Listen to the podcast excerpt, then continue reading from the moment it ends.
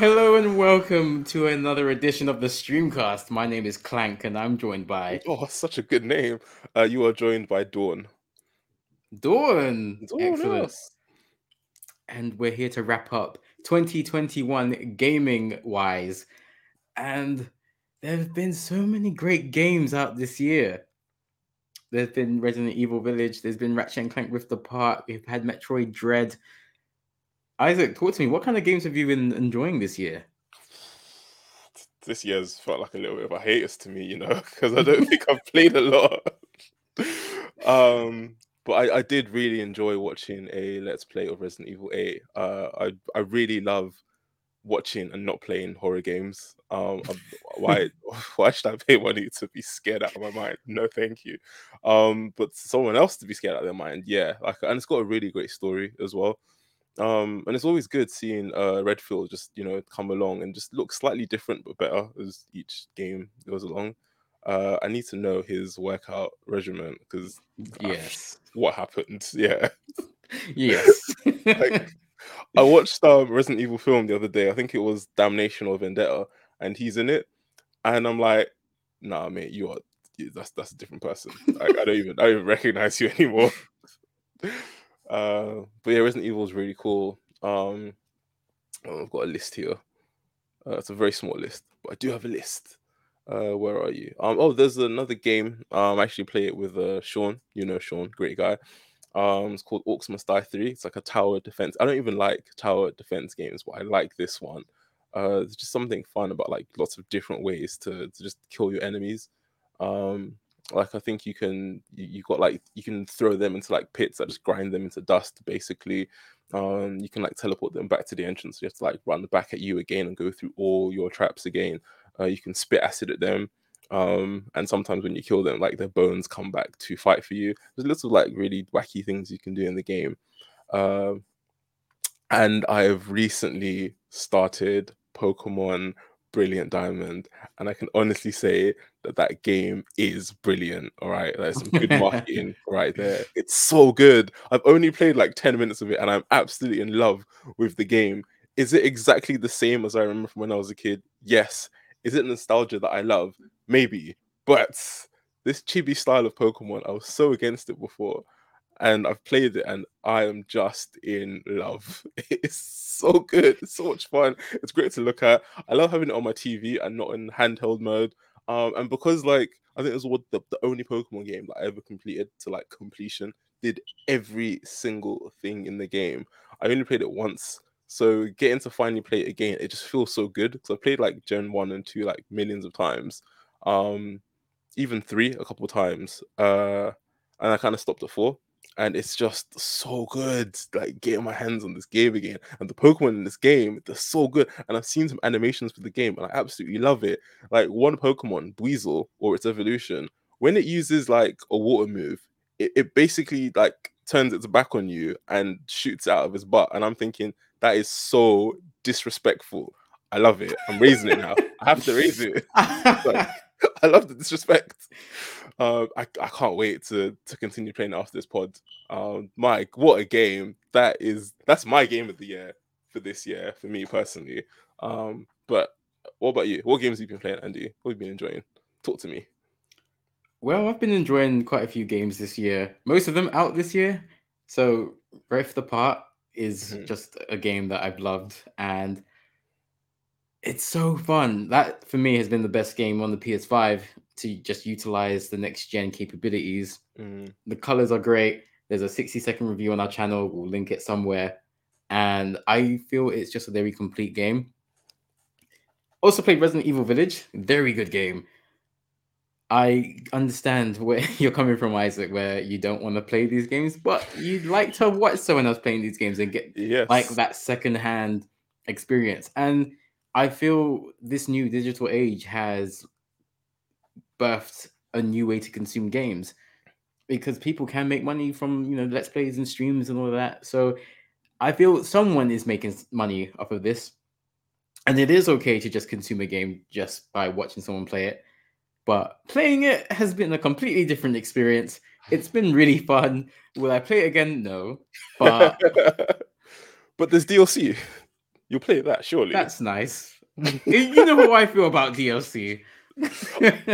I think it might be free. I don't think it's you have to pay for it again. I might be wrong though. Well, I feel I've got enough out of that game. I've got everything I need to out of it. The main story is great, as you said, and visually just a level above previous Resident Evil games. I can't remember what game it was the other day. We watched some old Resident Evil footage, and I just said I would have hated Resident Evil if I played this game. It was like 2.5D or 3D, and you're just walking around in these blocks, and it looked real janky. It looked terrible. Yeah. Yeah, I would have hated Resident Evil if that was like my introduction. Thankfully, you know, I played an actually good game as my first Resident Evil game. So really impressed. Played Destruction All-Stars earlier on in the year, which was really fun. I think that was a PS Plus free game. Really fun. Not every game needs to be like this 35-hour narrative experience. Sometimes I just want to break stuff. And I think that game really did its job. I feel it should get a bit more praise and a bit more attention from the mainstream audience, but it did what it meant to do. It was a really fun experience, and that is a game that I'd like to play again and just like switch my brain off. Sounds like you should do a review on it so it gets that attention. Yeah, I guess I should. Well, yeah, maybe. Are there any games that came out this year that you haven't had the chance to play but would love to play maybe later on in the year or next year or at some point? Oh, there's so many, actually. And I probably won't play any of them until I get a PS5. I think I've gotten to the point where I'm like, if I'm going to get a game now, I want it to be on the PS5. So I'm taking this time to just clear my backlog. I'm not buying anything until I get a PS5. But on that note, this is a Switch game, so No More Heroes 3. I do want to play that at some point. I'm just not sure where I'm gonna like squeeze it in. You know when like you've got games, you've got a selection, and you're like, I want to play you, but not right now. And then you've got some games where you're like, I'm playing it now. Like, I'm playing it now, guys. I have to leave work. I'm playing it now. These games I'm going to mention, they're not those games, which is why they can wait for a bit. Sorry. I really want to play them, but you just don't have that same pedigree. So No More Heroes 3, like I really enjoyed playing the first two games. And I guess it's just been like so long between the first two games. The first two games came out quite quickly in quick succession. I think maybe a year or two between each other. And this game's taken like, I think like 10 years to come out. So, you know, when like, I don't know, you've kind of let the story go, you kind of moved on with your life, and then it comes out and you're like, maybe later. There's Deathloop. I really want to play it, but I have to play it on the PS5. I don't want to play it. I don't even think it's on the PS4. No, it's not. Then again, I could just get an Xbox and wait until next year. It's not going to be an exclusive forever. It's on PC right now. Oh, it's on PC too. Yeah, that's true, actually. I think my PC can just be for like, you know, minor edits and whatnot. If I start gaming on this thing, it's probably going to blow up. There's Kenner, Bridge of Spirits. I think you've got that as well. Have you played it yet? I don't have Kenner. You don't have Kenner? Oh, my bad. Sorry. I don't know why I thought you had it. I've got Deathloop. You got Deathloop? That's fair enough. Have you played Deathloop yet? Nope. You're just as bad as me, aren't you? I'm not going to lie. I'm just terrible. The backlog is just getting bigger and bigger.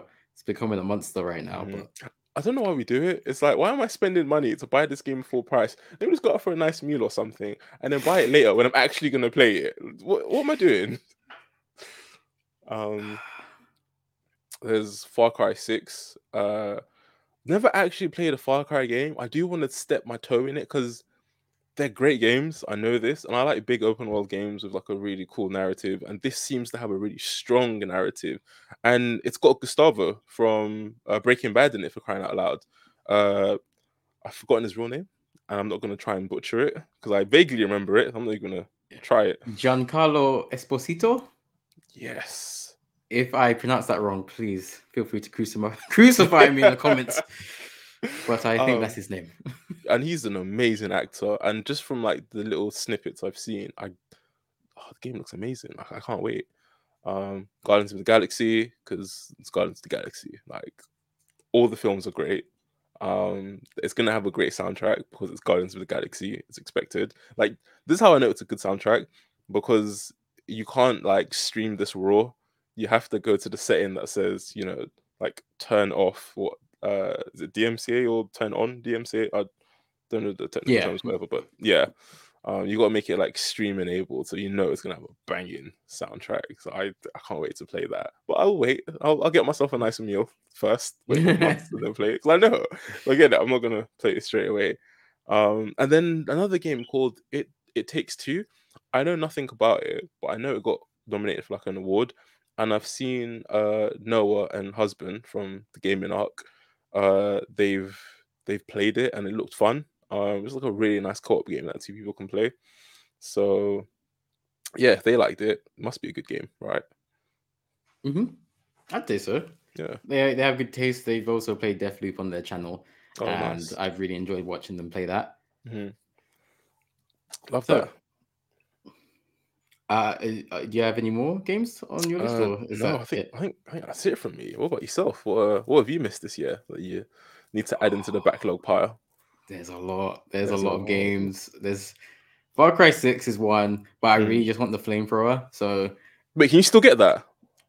I think so. Okay. Right. Yeah. If anyone wants to get me that super duper collector's edition, so I can get that flamethrower, I'll hang it up on my wall, and I appreciate that. Other than that, I want to play Guardians of the Galaxy like yourself, because Marvel have just been hitting it with every film that they've been producing, and I don't know how. They've made me care about Guardians of the Galaxy. They made me care about Ant-Man. They made me care about the Eternals. And Shang-Chi, like, everything they've made, I've cared about the heroes. They're really good storytellers. And because this game embodies the movie so well, I want Guardians of the Galaxy. It's not that series. It's not that franchise without the, you know, the old-fashioned music. So I really need to play that game soon. Kenner Bridge of Spirits is another one. These are games that we've covered on our website as well, which you can check out, the streamcast.co.uk. I really want to play Bridge of Spirits. It just looks really new, vibrant. It's something that the games industry hasn't had in a while, and I just want to play it.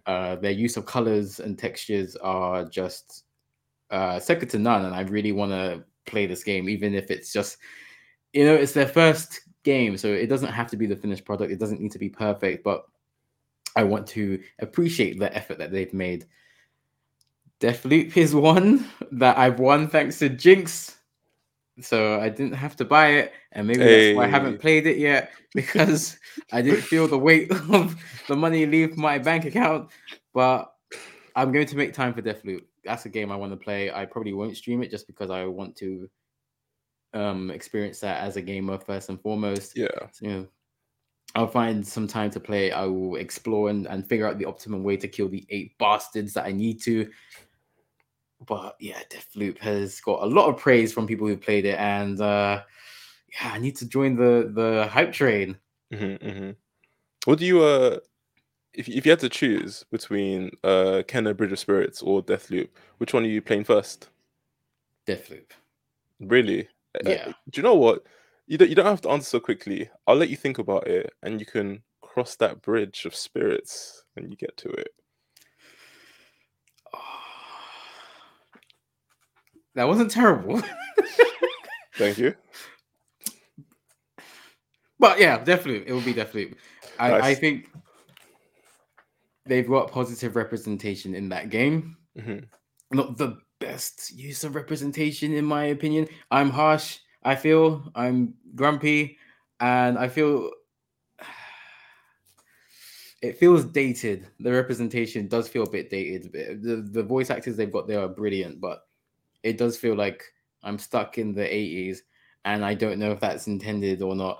It feels like a Black James Bond film, and like prime James Bonds are like Thunderball and, you know, You Only Live Twice. Not like it's not been modernized, and I don't know if that is what we need as Black gamers. Mm-hmm. I think because when I can't.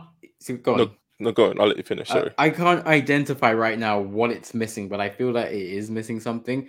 Mm-hmm. Because if we compare this to like the great games of, you know, 2018 or, you know, even further back, we are still talking about Horizon Zero Dawn, we are still talking about God of War. We are still talking about Marvel's Spider-Man. Yeah, we're still talking about Ghost of Tsushima, and we're not talking about Deathloop, even though it's been, you know, a couple of months. So, yes, it's a good game, maybe even great, but has it reached the echelon of you need to play this? If you have a games console, you need this on your console. Has it? I don't know.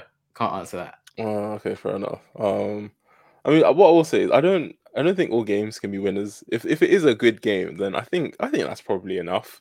Good game, you know, some good representation. I like that. In terms of the whole 80s thing, is it a case where it's an 80s thing, and because it's 80s thing, there's always going to be that air of, you know, can't fully enjoy it because of, you know, racial problems that plagued that time? Or is it just a case of you don't like the 80s motif? So I think what I've picked up is the mannerisms and the way that Colt speaks is in a way that is something I'd associate to a 70s or 80s film. So like a black guy from Austin Powers, that kind of franchise. That's the feeling I got from when Colt was speaking. Oh, is there a little bit of blaxploitation you're feeling? Right? I don't think that's enough for me to call it that, but like there is something where, does a black guy actually speak like that? Like, do you know the answer to that question? Because I know the answer to that question. And, you know, yes, I think that's where my issue is. It's all good, put in more black faces and black people on, you know, the front covers and in your games. But are they modernized? Are they 3D? I don't know.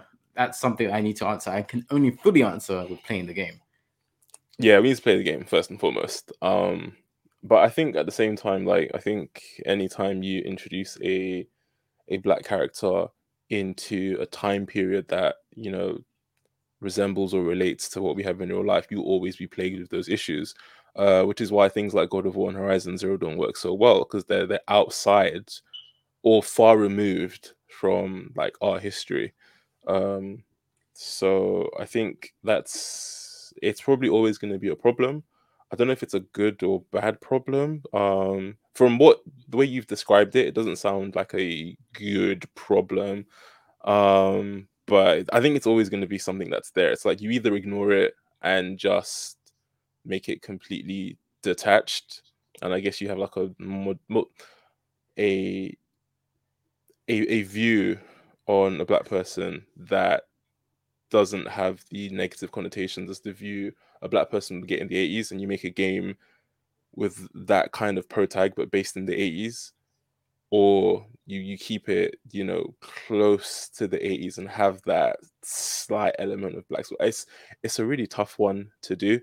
And honestly, I think the only way to get around that is to do things like, you know, what Spider-Man did. Like, that's a modern game, so you just had, you know, regular old Miles Morales doing Miles Morales things. I think a good way to, you know, maybe combat that would just, I don't know, just have... I was going to say like Django, but I'm thinking back on it and like, I don't know if Django was the perfect film or it had problems in it. I watched it when I was younger and I thought it was cool that it was blowing shit up, but I think if I watched it again, I might like see it differently. Anyways, my point is, I think there's always going to be slight issues when you know, have a black person in a game in historical settings. I think that's always going to be an issue, and I guess it's just the way you handle it. And like, don't like, I think just don't even like address it to an extent. Like, it's a hard thing to say. Like, you know, when like, go about it. Handle it the right way. Keep it moving. Don't go about it and make a song and dance with it, because I think that would be a problem. Like, just keep it moving. Like, let's say you're a white character in a racist era, but you're just, you know, doing your thing. Like, I don't know, you see like some racist shit happening. I don't know, maybe like kill someone, keep it moving, like whatever. Maybe as harsh as this sounds, like keep moving, because you would either have to like destroy an entire cartel, and that's not really the game. So like, you notice it, oh, this is wrong. The character says something about it, and maybe later on there's a level where like you meet that same slaver, and then you're like, oh shit, I can just kill him off. Like, don't make the game about that, if that makes sense. It's such a fine line, and honestly, I'm okay if people just like left it alone. It's a game. I think this is something that has to be tackled like in real life and not in games. And if it is tackled in games, it should be done like tastefully, but it shouldn't be the main focus of the game. It is happening, sure, you're in that world, but that's not your focus, unless you're gonna make a game about, I don't know, killing like Nazis or something. And I guess Wolfenstein did that. But yeah, it's a fine line. And that was a long tangent, but I think I see what you mean about Deathloop. And when I play it, I don't know, I'll make my own decisions. But yeah, I think it's a fine line. So that's a very on the fence answer, but yeah, it's a fine line. It's a fine line. Well, yes, it is a fine line. And, you know, Deathloop is one of those games that people have been clamoring for this year. We finally got it this year. But it's up against some very serious competition. So if we look at the candidates for the Game Awards Game of the Year, we see that we've got It Takes Two up there as well, yep. Metroid Dread, Psychonauts 2, Ratchet and Clank Rift Apart, and Resident Evil Village. There are some serious contenders there for Game of the Year. Isaac, I know that your personal Game of the Year, Brilliant Diamond, is not there, but what would you award Game of the Year out of the 6 games that are up for the award? You know when you just have to throw the vote out because the system is corrupt? The fact that Brilliant Diamond is not on that list is an absolute travesty, okay? And I don't think it missed the cutoff, because the cutoff's like, oh wait, did it miss the cutoff? It might have. Do you know what? I'll allow it then. I'll allow it. I'll bring my rage next year if it's not there. Actually, do you know what? Elden Ring is coming out next year, so like it's a moot point. Tight. It's a moot point. Yeah, exactly. Sorry, Pokemon, it was never for you. But I've heard of all these games. Haven't played any of these games. So my opinion on this is a little bit moot. But if we went to any of them, do you know what? I'm gonna sit on the fence about this one. If any of those won those, then good for the studio. Well done, and I'm happy for the fans. I'm fully sitting on that. I don't have a stake in this because I haven't played Deathloop yet. It Takes Two is not a game, because I don't live with like anyone, and I don't know if you can play it like online. You probably can, I guess. It seems like a local play, but it hasn't been on my radar. Dread is just not a game I play. Psychonauts never been interested in. And Ratchet and Clank, I'm waiting to get a PS5, but that's not going to sell me the PS5. I just don't have a stake in this, you know? So I am going to delegate my vote to you. You'll be voting for both of us, Andy. Thank you for your service. What is our game of the year this year? what are we saying? Go on. Well, I would like to start by saying I think this is a very interesting year for games, because while we have quite a lot of strong contenders, there hasn't really been that one or maybe couple of games that have caused an uproar in the fan base that, you know, people are rabid and willing to fight and argue online over it. Like, I'd take you back to 2018 or even 2020, where we had God of War and Red Dead Redemption 2. And we had The Last of Us Part 2 and Ghost of Tsushima, where we had two fan bases warring and fully in their ideology and belief that their game was the game of the year. We don't really have that this year. We have a ton of good games.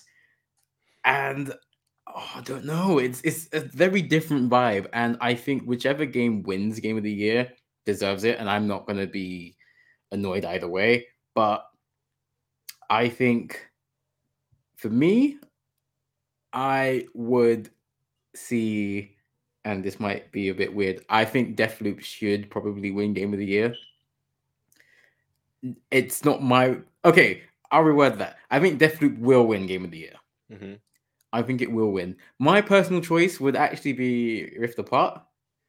I mean, I think I've only played 2 games from that list, so my opinion is it's not the most informed, but I don't think I can give Game of the Year to a game I haven't played. I have to rank it out the games I actually have played. Rift Apart is glorious. Resident Evil Village is a very successful game. And I don't think we've seen Resident Evil pick up a Game of the Year award.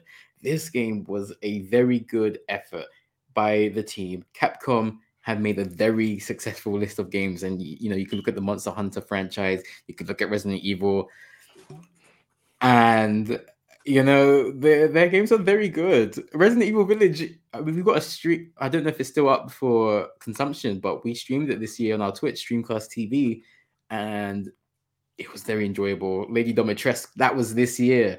This year has been so long, and it was a very good game. I think Rift Apart does the most right out of all of those games on that list. Innovates, accessibility. I think it touches on a lot of issues that people do feel, especially because we've been, you know, locked indoors for 18 plus months. So, you know, social anxieties are there. Ratchet and Rivet are worried about meeting each other for the first time. And that was very interestingly, I'll reword that. That story was interestingly told. There's enough there for adults to get sucked into. There's enough there for kids to get sucked into. I think it does, you know, everything right for the family market. And for me, it's just the best game that I've played this year from a game that's actually come out this year. I think that a lot of really good games have been delayed till next year. And that's a conversation that we hope to get onto later. But for me, the game of the year is Rift Apart. It probably won't win it because certain games win game of the year. And I feel that it's clear what I mean by certain games win game of the year. But yeah, I mean... No. Feel free to explain. I don't know what you mean. Well... Single player experiences win game of the year. Games that are expensive win game of the year. You know, games that have been fronted by a big developer team and a big publisher team win game of the year. Games that have garnered a lot of attention throughout the year win game of the year. And that's why you don't see certain games up here, even though mechanically maybe they should be up there. Games that are indie don't win game of the year. Games that are multiplayer. Outer Wilds won it at some point, didn't it? They won the BAFTA Games Best Game, but they didn't win the Game Awards. Fair. We're talking about this award ceremony specifically. All right, you got me. Last year, Last of Us 2 won it. The year before, Sekiro won it. The year before, God of War won it. The year before, Breath of the Wild won it. So it's you can see the trend there in what kind of games win Game of the Year. Multiplayer games don't really win that. And, you know, I think... because a certain game is of a certain genre or is catered to a certain market, they just won't win. This is a call for discrimination or oppression or anything. It's just an observation that I feel is there. And, you know, maybe you won't agree with this. That's fine. Don't really care. But that's the way I see it. And I think because of that, the only real contenders are Deathloop and... okay, Deathloop, Rift Apart. Resident Evil Village. I think those are like the real contenders. I think Metroid Dread could be a contender. The Metroid fans really ate that up. It's placated them until the next Metroid game. I would like to see it win it. I don't think it will. I just want. I don't know if it's me just being difficult, but I just want. I don't want you to be right about this. I want a game that you don't think. You know, I want It Takes Two to win. I would like that to win. Psychonauts 2. I want Psychonauts 2 to win Game of the Year. I don't give a shit. I have no emotional attachment to any of these games. And I'm not trying to slander any studio or any game. I'm sure they're all great in their own way. I just don't have anything to them. And, you know, that's maybe freeing in a way. I think whatever game wins it. But I do think that certain games win Game of the Year. That's fair. I'd love to be proved wrong. I'd love to be proven wrong. It Takes Two is great, but would it win Game of the Year? I don't see it. Hey. Metroid Dread is a game that I'd love to play next year. Metroid Dread, I'd love to play it. And, you know, a part of me wants that to win Game of the Year. I think it's just a game hasn't really gripped me the way that God of War and Ghost of Tsushima and The Last of Us 2 have, and few games ever will. Yeah. And I think there's just a very small Venn diagram of the game that grips you. So, I mean, they can't all be like that. Like, they some games are just going to be good. You know, there's nothing wrong with that either. Yeah, exactly. I will say though, I genuinely think It Takes Two could do it, and do you know why? Because it only takes two. Let's just get rid of him. Okay, so it's gonna be a solo show from here on out.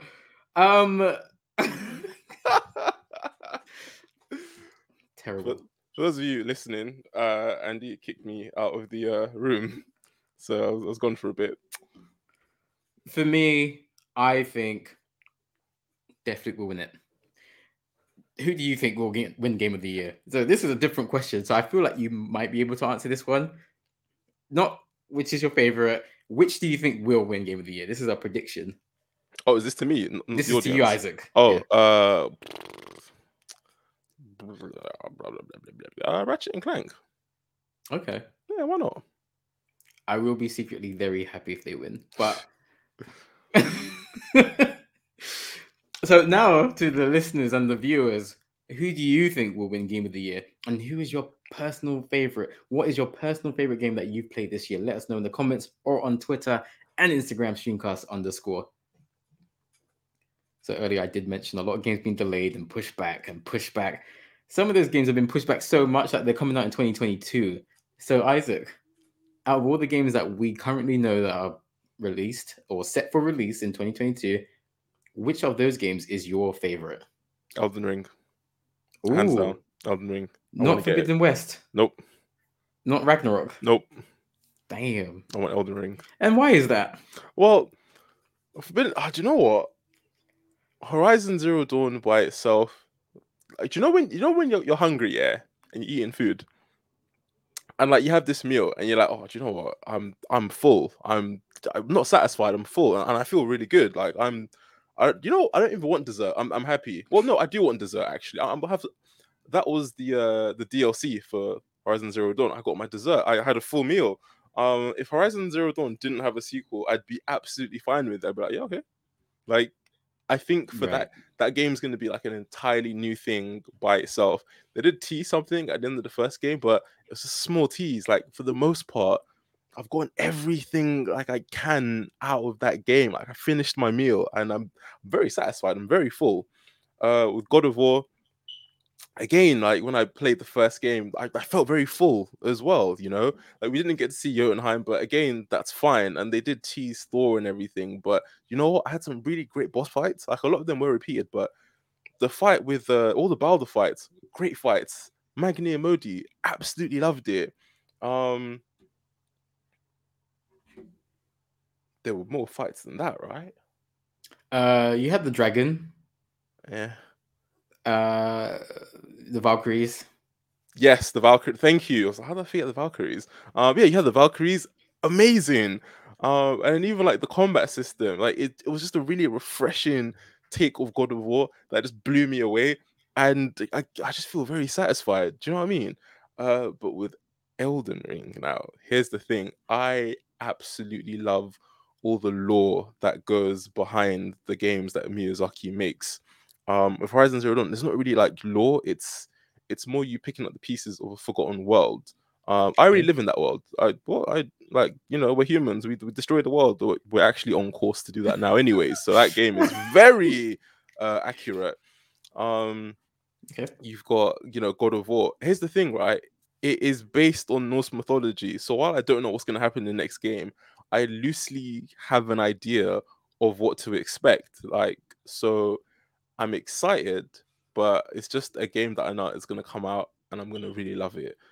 Elden Ring, however, I absolutely love the stories that Miyazaki and his team from put together. You play Dark Souls 1 and you can like go through it and absolutely hate the game, but when you like take the time to read every item description, like go through the game with a fine-tooth comb, maybe play it again and you find something you missed the first time, or you could do what I did and watch a YouTuber talk about all the stories and how everything fits together. So that's so much easier and quicker. There is a massive world like in this game. There's so much happening. There's so many little nuances. Like, for a time it was thought that I think the Nameless King in Dark Souls 3 was the son of Gwyn, and I don't know if that's been debunked or not. But, you know, Gwyn had a son that was exiled and stripped of all his powers and rank and whatnot. And if that is the nameless thing, that's really cool. That's a nice thing to have. You've got the painted world of Ariamis, which was an original world that Miyazaki made, and it just didn't fit into Dark Souls. We didn't want to get rid of it, so we turned it into this painted world. And in the game, this painted world's like the remnants, basically. There's the boss at the end called Priscilla the half-breed, and it's clear that she's part human, part dragon. How did that happen? Chances are it was probably Seath that had, you know, something to do with it, because Seath the dragon would steal maidens and he'd perform experiments on them and turn them into different creatures, which are the creatures you see at the bottom of his dwelling. Now, like, if you're at Seath's castle and you're in that prison and you're working your way through, you might not like think anything about these maidens. You might just go about your merry way. But here's the thing, right? There are like, I don't know, 14 of them, and they all attack you apart from two in the corner. And these maidens are crying because they haven't been fully turned yet. They were clearly priestesses, because when you do kill them, there's a drop of like a miracle spell which the priest have. And there's so much world building in this, it's ridiculous. That's only the first game. And I haven't played 2 or 3, but I'm dying to get my hands in. Well, maybe not 2. I want to play 3. Yeah.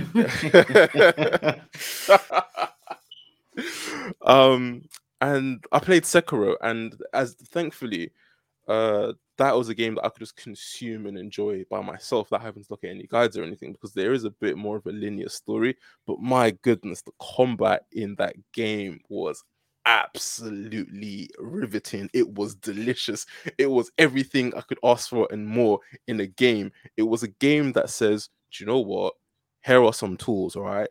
And your progress in this game depends on how good you are at this game. There's no cheese. There's no gimmicks. I mean, it's a game where humans will find cheese and gimmicks, but when you play the game for the first time, there's none of that. It's, you get in the nicest possible way and not in a toxic way. You get good. There's a skill check. His name is Genichiro. All right, you get to Genichiro.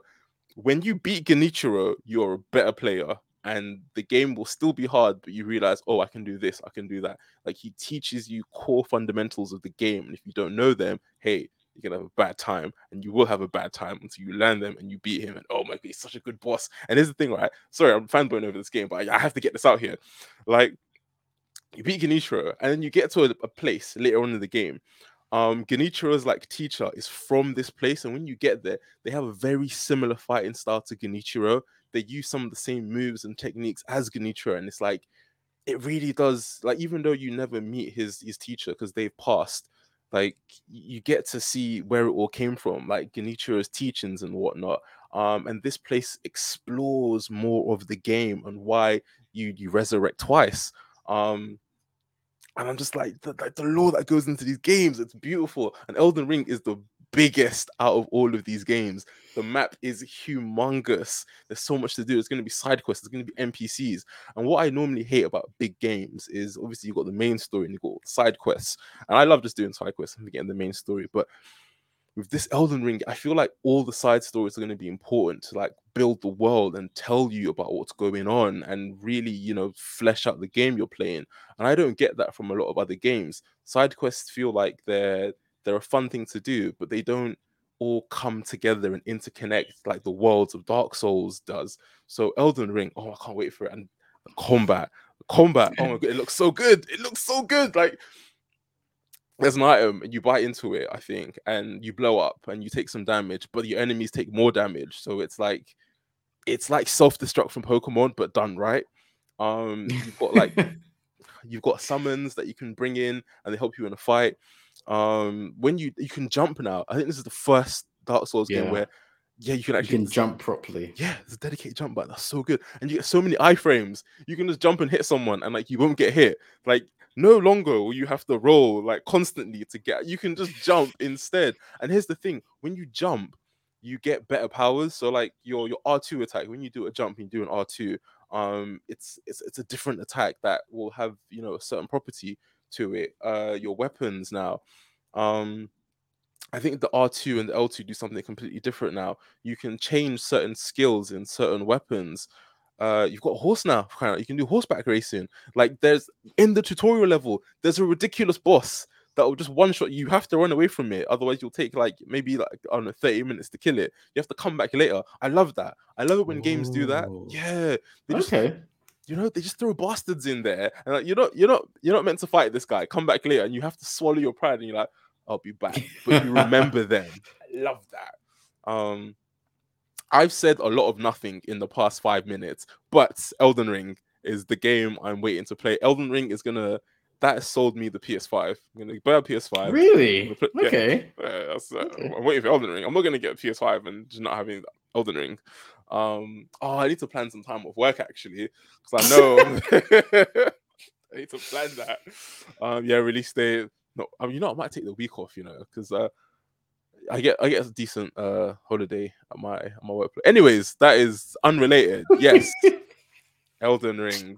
I must have it. I must know what the Elden Ring is. I can't wait. I absolutely cannot wait. But what about yourself? I've talked long enough. What are your thoughts on Elden Ring? Or what are you excited for next year? The short answer is God of War Ragnarok. Everyone knows this. Everyone can predict this. Come on. Don't care how you feel. That's the game I'm most excited for. I'm going to get into that later. Mm-hmm. There are so many games I'm excited for that come out next year. Elden Ring, as you quite beautifully put it, I'm so excited for it. So excited for it. And the Soul series of games, I think, means a different thing to me than it does to you and it does to everyone else. For me, the Souls game is like a test. It's like a really difficult test. I've said before, like the story and the lore doesn't really grip me like it does the average person. And, you know, that's fine. I'm interested in the story of Elden Ring because of George R.R. Martin. I know what he's worked on in the past, and I need to see his influence in this game. I think I can already see it in the colors and certain things. You've mentioned the horse. We needed the horse in this game. I think this game signifies a different era in the Souls franchise, and I think that's very important. It's very easy for a franchise to keep churning out the same stuff, and then you either become stale or you die off. And this is a franchise that knows when to switch it up. That's why we got Sekiro: Shadows Die Twice. It's why we got Bloodborne. It's why we're getting Elden Ring. And it just retains enough of the spirit of the Souls franchise that you know it's Souls. You know you're going to hate this game. You know you're going to die a lot. But then it's different enough that you need this experience. This is why, Isaac, you don't need to play Dark Souls 2, because Dark Souls 1 and Dark Souls 3 are different enough.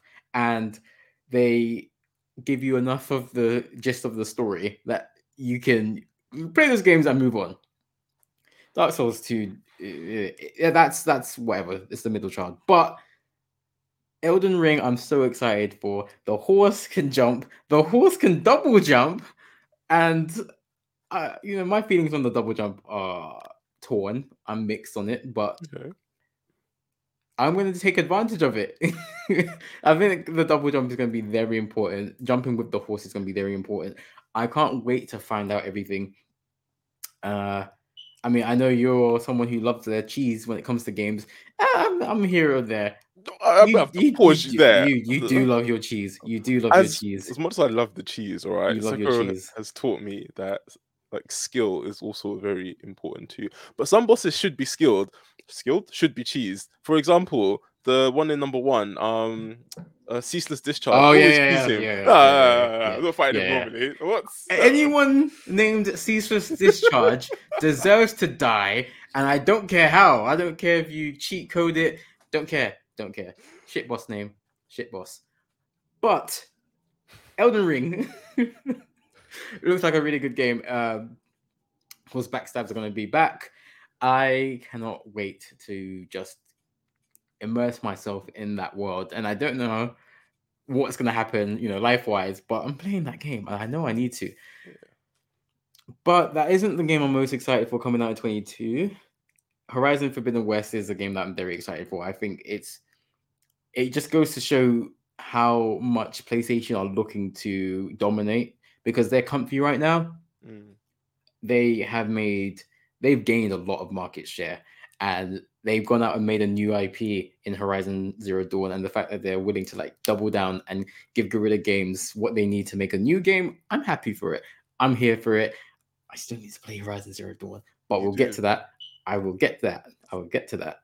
There are so many games that are coming out. Seath is a game I really want to play. Mm-hmm. And, you know, I don't know whether that becomes a contender for Game of the Year next year. But, you know, it's, as we said earlier, games are allowed to just be good. And I can't wait to play Seath. It just reminds me of Jet Li so much, like that Kung Fu style of movie. I can't wait to play it, immerse myself in it, just beat people up with my bare hands and maybe pick up a weapon. Mm. I am really intrigued about the age factor. Yeah. You get weaker, your health bar becomes smaller, but you get stronger, essentially. Wait, does your health bar shrink as well? I thought you just got older. I thought it was just the visual thing. Apparently your health bar decreases. Uh-huh. So, interesting. Yeah, very interesting. I can't wait to just... I feel like they're giving us more information, but there's still not enough to piece the game together, so I can't wait to find out more. And I think the only real way you find out about the game is by playing it, so I can't wait to play it. But it's got to be God of War Ragnarok for me. And I mean, what haven't I said about this game? I am very excited for this game because it is a continuation of the best story in gaming for my money. This is a game with a story that's just beautifully told. And Atreus is growing. He's going to be going through puberty. So he's going to have angst and he's developing his powers. He doesn't really know who he is. We know who he is. People who have read up on the books or the original source, we know who Loki is. And for me, it's more, how are we going to get to there from where we are? Because I think that's interesting in itself, because we know how the Norse mythology tales go. We know Thor is going to be a thorn in our side. We know we're going to meet Tyr, which is very interesting to me because I didn't think we would. Mm-hmm. Angrboda is going to be in the game. Some good representation there. I think that's an issue that we are going to have to conquer at some point head on, and it's going to be a very unsightly conversation. Our favorite studios aren't doing enough for Black people in terms of like telling their stories. But that's a conversation for another time. I cannot wait to see what new tricks that we get in the combat system, because for me, that was a very good combat system. And a hard game is one thing, but I think a game that challenges you is different. And I think God of War is a game that challenges you. It's fair. It's not an unfair game that, you know, abuses frames or, you know, certain moves. I think that's a game that is like, here's an empty canvas and paint your picture. Do whatever you want. If you want, you could just draw stickmen. If you know how to utilize that, do it. You know, you can just spam R1. If you know what you're doing, you can probably get through the game. But there's like so many different things you can use, like the environment. You can use the runic attacks. Switch up the runic attacks for different enemies. The axe is more effective against more certain enemies. The chains, the blades, I should say, are effective against other enemies. And Atreus is so important in the combat in the first game that at the start, you're like, I don't really want to use him. I don't really need to use him. It doesn't really add anything. But by the end of the game, he's adds so much flavor that you're using him. You're just chaining combos and he's there. I think God of War had a perfect synergy between gameplay and story. And that's why, for me, it's the best. Like, Kratos and Atreus relationship just grows, as does the gameplay.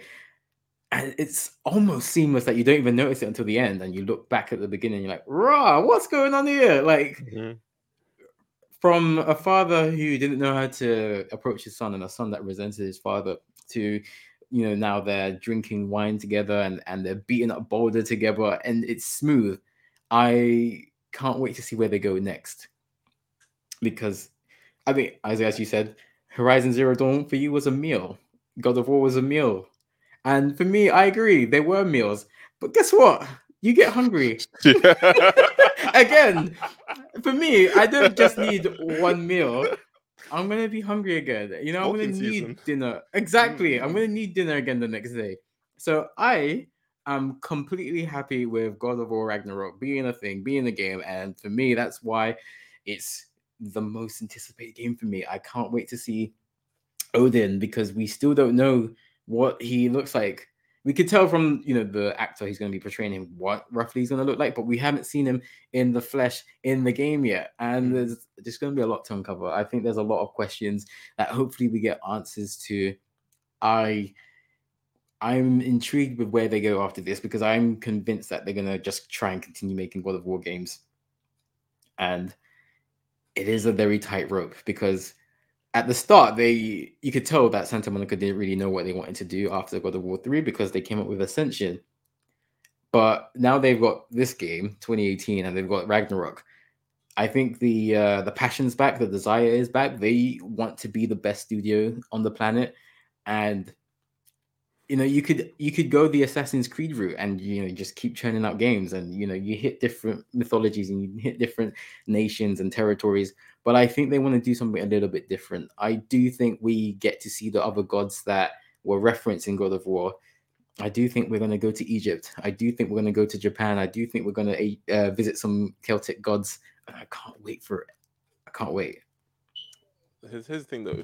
If we do, though, do you think it's going to be a case where the torch gets passed to Atreus? Because here's the thing, right? The game is called God of War, not Kratos of War. So, I mean, I don't know. Like, I feel like in this next game, we're going to get control of Kratos. That he's too tall now to just be a press square character. He's grown up now. Do you think they're going to try and pass on the torch to Atreus? Especially in the lore, Kratos is going to die. So if we're going to explore the other mythologies... That is a very interesting point.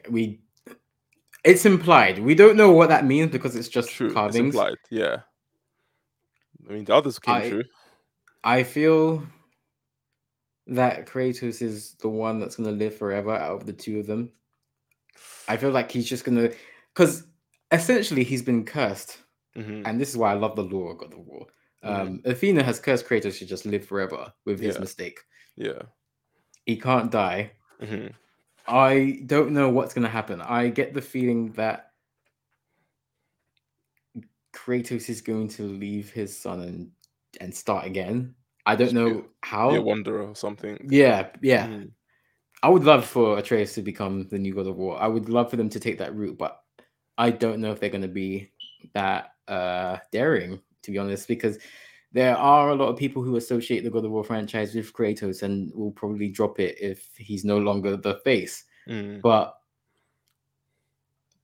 there isn't a wrong answer. There's a wrong execution, but like you can have a successful franchise with Atreus being the new God of War.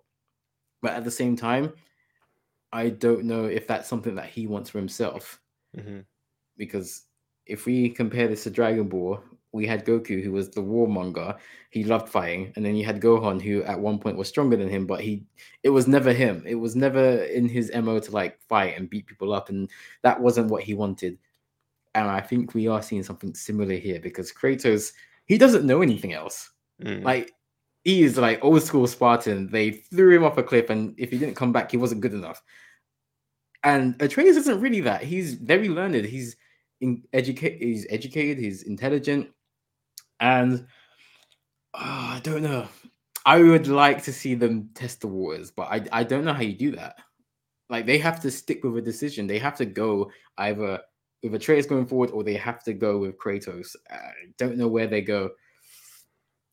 I don't know. Like, from the carving, my interpretation of that is Kratos dies and becomes the world serpent. But it doesn't make sense. So yeah, there's don't know about that one. Yeah. I don't think that happens. I don't think it happens. I don't think that carbon comes true. Mm. Okay, that's fair. Only one way to find out. We just gotta continue anticipating. And when it comes out, take some days off. Yeah. Well, let us know in the comments or on Twitter and Instagram, streamcast_what game you are most excited for coming out in 2022. You can follow us on Twitter and Instagram, streamcast_. Follow us on Twitch, Streamcast TV. We just hit 300 followers. That was great. So help us as we aim to get 400. You can subscribe to us on YouTube, youtube.com/streamcast. If you're watching this on YouTube, give us a thumbs up and subscribe. Set the bell to all so you get every video as soon as it goes live, like Isaac's video on God of War when he talks about The Stranger. And he's going to cover other gods in the mythology as well. Isaac, would you like to talk a little bit about Baldur? It can be like 10 seconds if you want. Yeah, why not? I think when I played this game for the first time, I didn't know too much about Norse mythology, so I didn't know he was Baldur. I thought he was I thought he was Loki, actually, because he just came along, just started causing problems. And like, Baldur's normally known as Baldur the Beloved, and I did not love this man in the slightest. He came to my house, all right, and he punched a hole in the roof, and now, spoiler alert, now he's dead. So who's gonna fix that hole in my roof? But I digress. Baldur's a really cool god. In the myths, he's just invulnerable to everything apart from mistletoe. But in the game, they've kind of spun that a little bit to make him this twisted villain. So they've taken his invulnerability and basically just turned him into a sociopath, because he can't feel or empathize anymore. And I thought that was really cool. So yeah, they created quite a deep character. And yeah, if you want to know more about him, yeah, check out the video. I think you'll enjoy it. Yeah, it's very good. You should check it out. Definitely, we'll put a link in the description or on the screen or something. I really like how the God of War series, you know, it's based off of the mythology, but they changed stuff. So it's not just you're reading the old tales. Mm-hmm. They've just turned Baldur up to 11. I really like that. And the way you touched on that in the video, I really appreciate that. It was a really good find. Like, Baldur flipping you off. That was really cool. Thanks. Yeah, I found it really hilarious the first time I saw that. I actually saw that when I was researching for the video. I was like, wow, oh, nice. Might do some more dig and see what Santa Monica left in their games. Yeah, I feel like they've put a lot of Easter eggs in that game that people still haven't found out. So I can't wait to see what they do in their new game, in the next one. Yeah, exactly. I just find it funny that, you know how like in the old game, like, Atreus would like climb on Kratos' back to get hoisted up, or if he's climbing a mountain, like he jumps on Kratos' back. Like, Atreus is, you know, teenager, like he's had his growth spurt and whatnot. Like, I wonder how they're gonna traverse together. Will Atreus climb alongside you? Will you just climb up faster than you? Because I feel like he's probably more nimble than Kratos. And like, you know, be like, hurry up, old man, or probably won't say that. I think he's got more respect for Kratos than that. I just want to see. I want to see what the new dynamic looks like when you play the game, because you're right, it is a really nice blend between them growing as people, as father and son, and gameplay growing as well. So like, you know, just to see how they traverse now, I'm pretty interested in that. And their conversations with Mimir are probably going to be a lot better now, because Mimir doesn't really have to hold back anymore, because Atreus is basically an adult now. So it'd be nice to see, you know, that interaction. Yeah, I'm really looking forward to this game. Yeah, if it wasn't for Elden Ring, it'd be up there. God of War would be like top game, but you know, it's just slightly below Elden Ring. Ever so slightly. It's good. It's given us, you know, different things to talk about, and yeah, I know that you really love Sekiro, so I think Sekiro. I think it makes sense for us to like slightly different games for different reasons, just a little bit more. Yeah, I'm so excited to just see how that's going to play out. As I said before, the gameplay reflected the story, and the story reflected the gameplay. It was a perfect marriage. So I think Atreus will probably just climb on his own and probably lead the way. And I can't wait to have more Mimir, because he was so good. Yeah, I was gonna say, I genuinely, you know, I'm starting to think that God of War Ragnarok is going to be about Atreus outgrowing Kratos.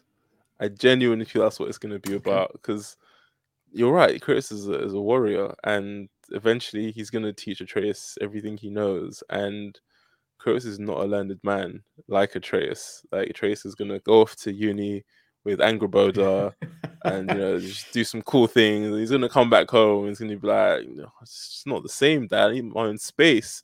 And they'll still see each other, you know, maybe every other weekend, or, you know, family reunions when they go to, you know, Jotunheim to, you know, meet up at the mountain and look at the ashes, Faye and whatnot. But yeah, I think this is going to be a story about Atreus outgrowing Kratos. And then Kratos, like, will just become a wanderer, like we touched on earlier. He'll just walk away, be like, you don't need to be anymore, son. You don't need him anymore, but Atreus. And he'll walk away. And I think that's how it ends. Huh. I genuinely think that's how they're going to do it. That's how this is going to play out. That's a good theory. Yeah. I just got a thought. Is Angrboda going to give birth to like the World Serpent or something? Oh, I think they're going to slightly change it. Or the World Serpent. They would have to, right? Yeah. Also, if Angrboda did give birth, it'd have to be some kind of time skip within the game. So many questions. Yeah. We're gonna have to talk about this off the pod, after the pod. That sounds good. Thank you for watching and or listening to this podcast. Make sure you take care of your loved ones. Stay safe, and we'll see you on the next streamcast. Bye.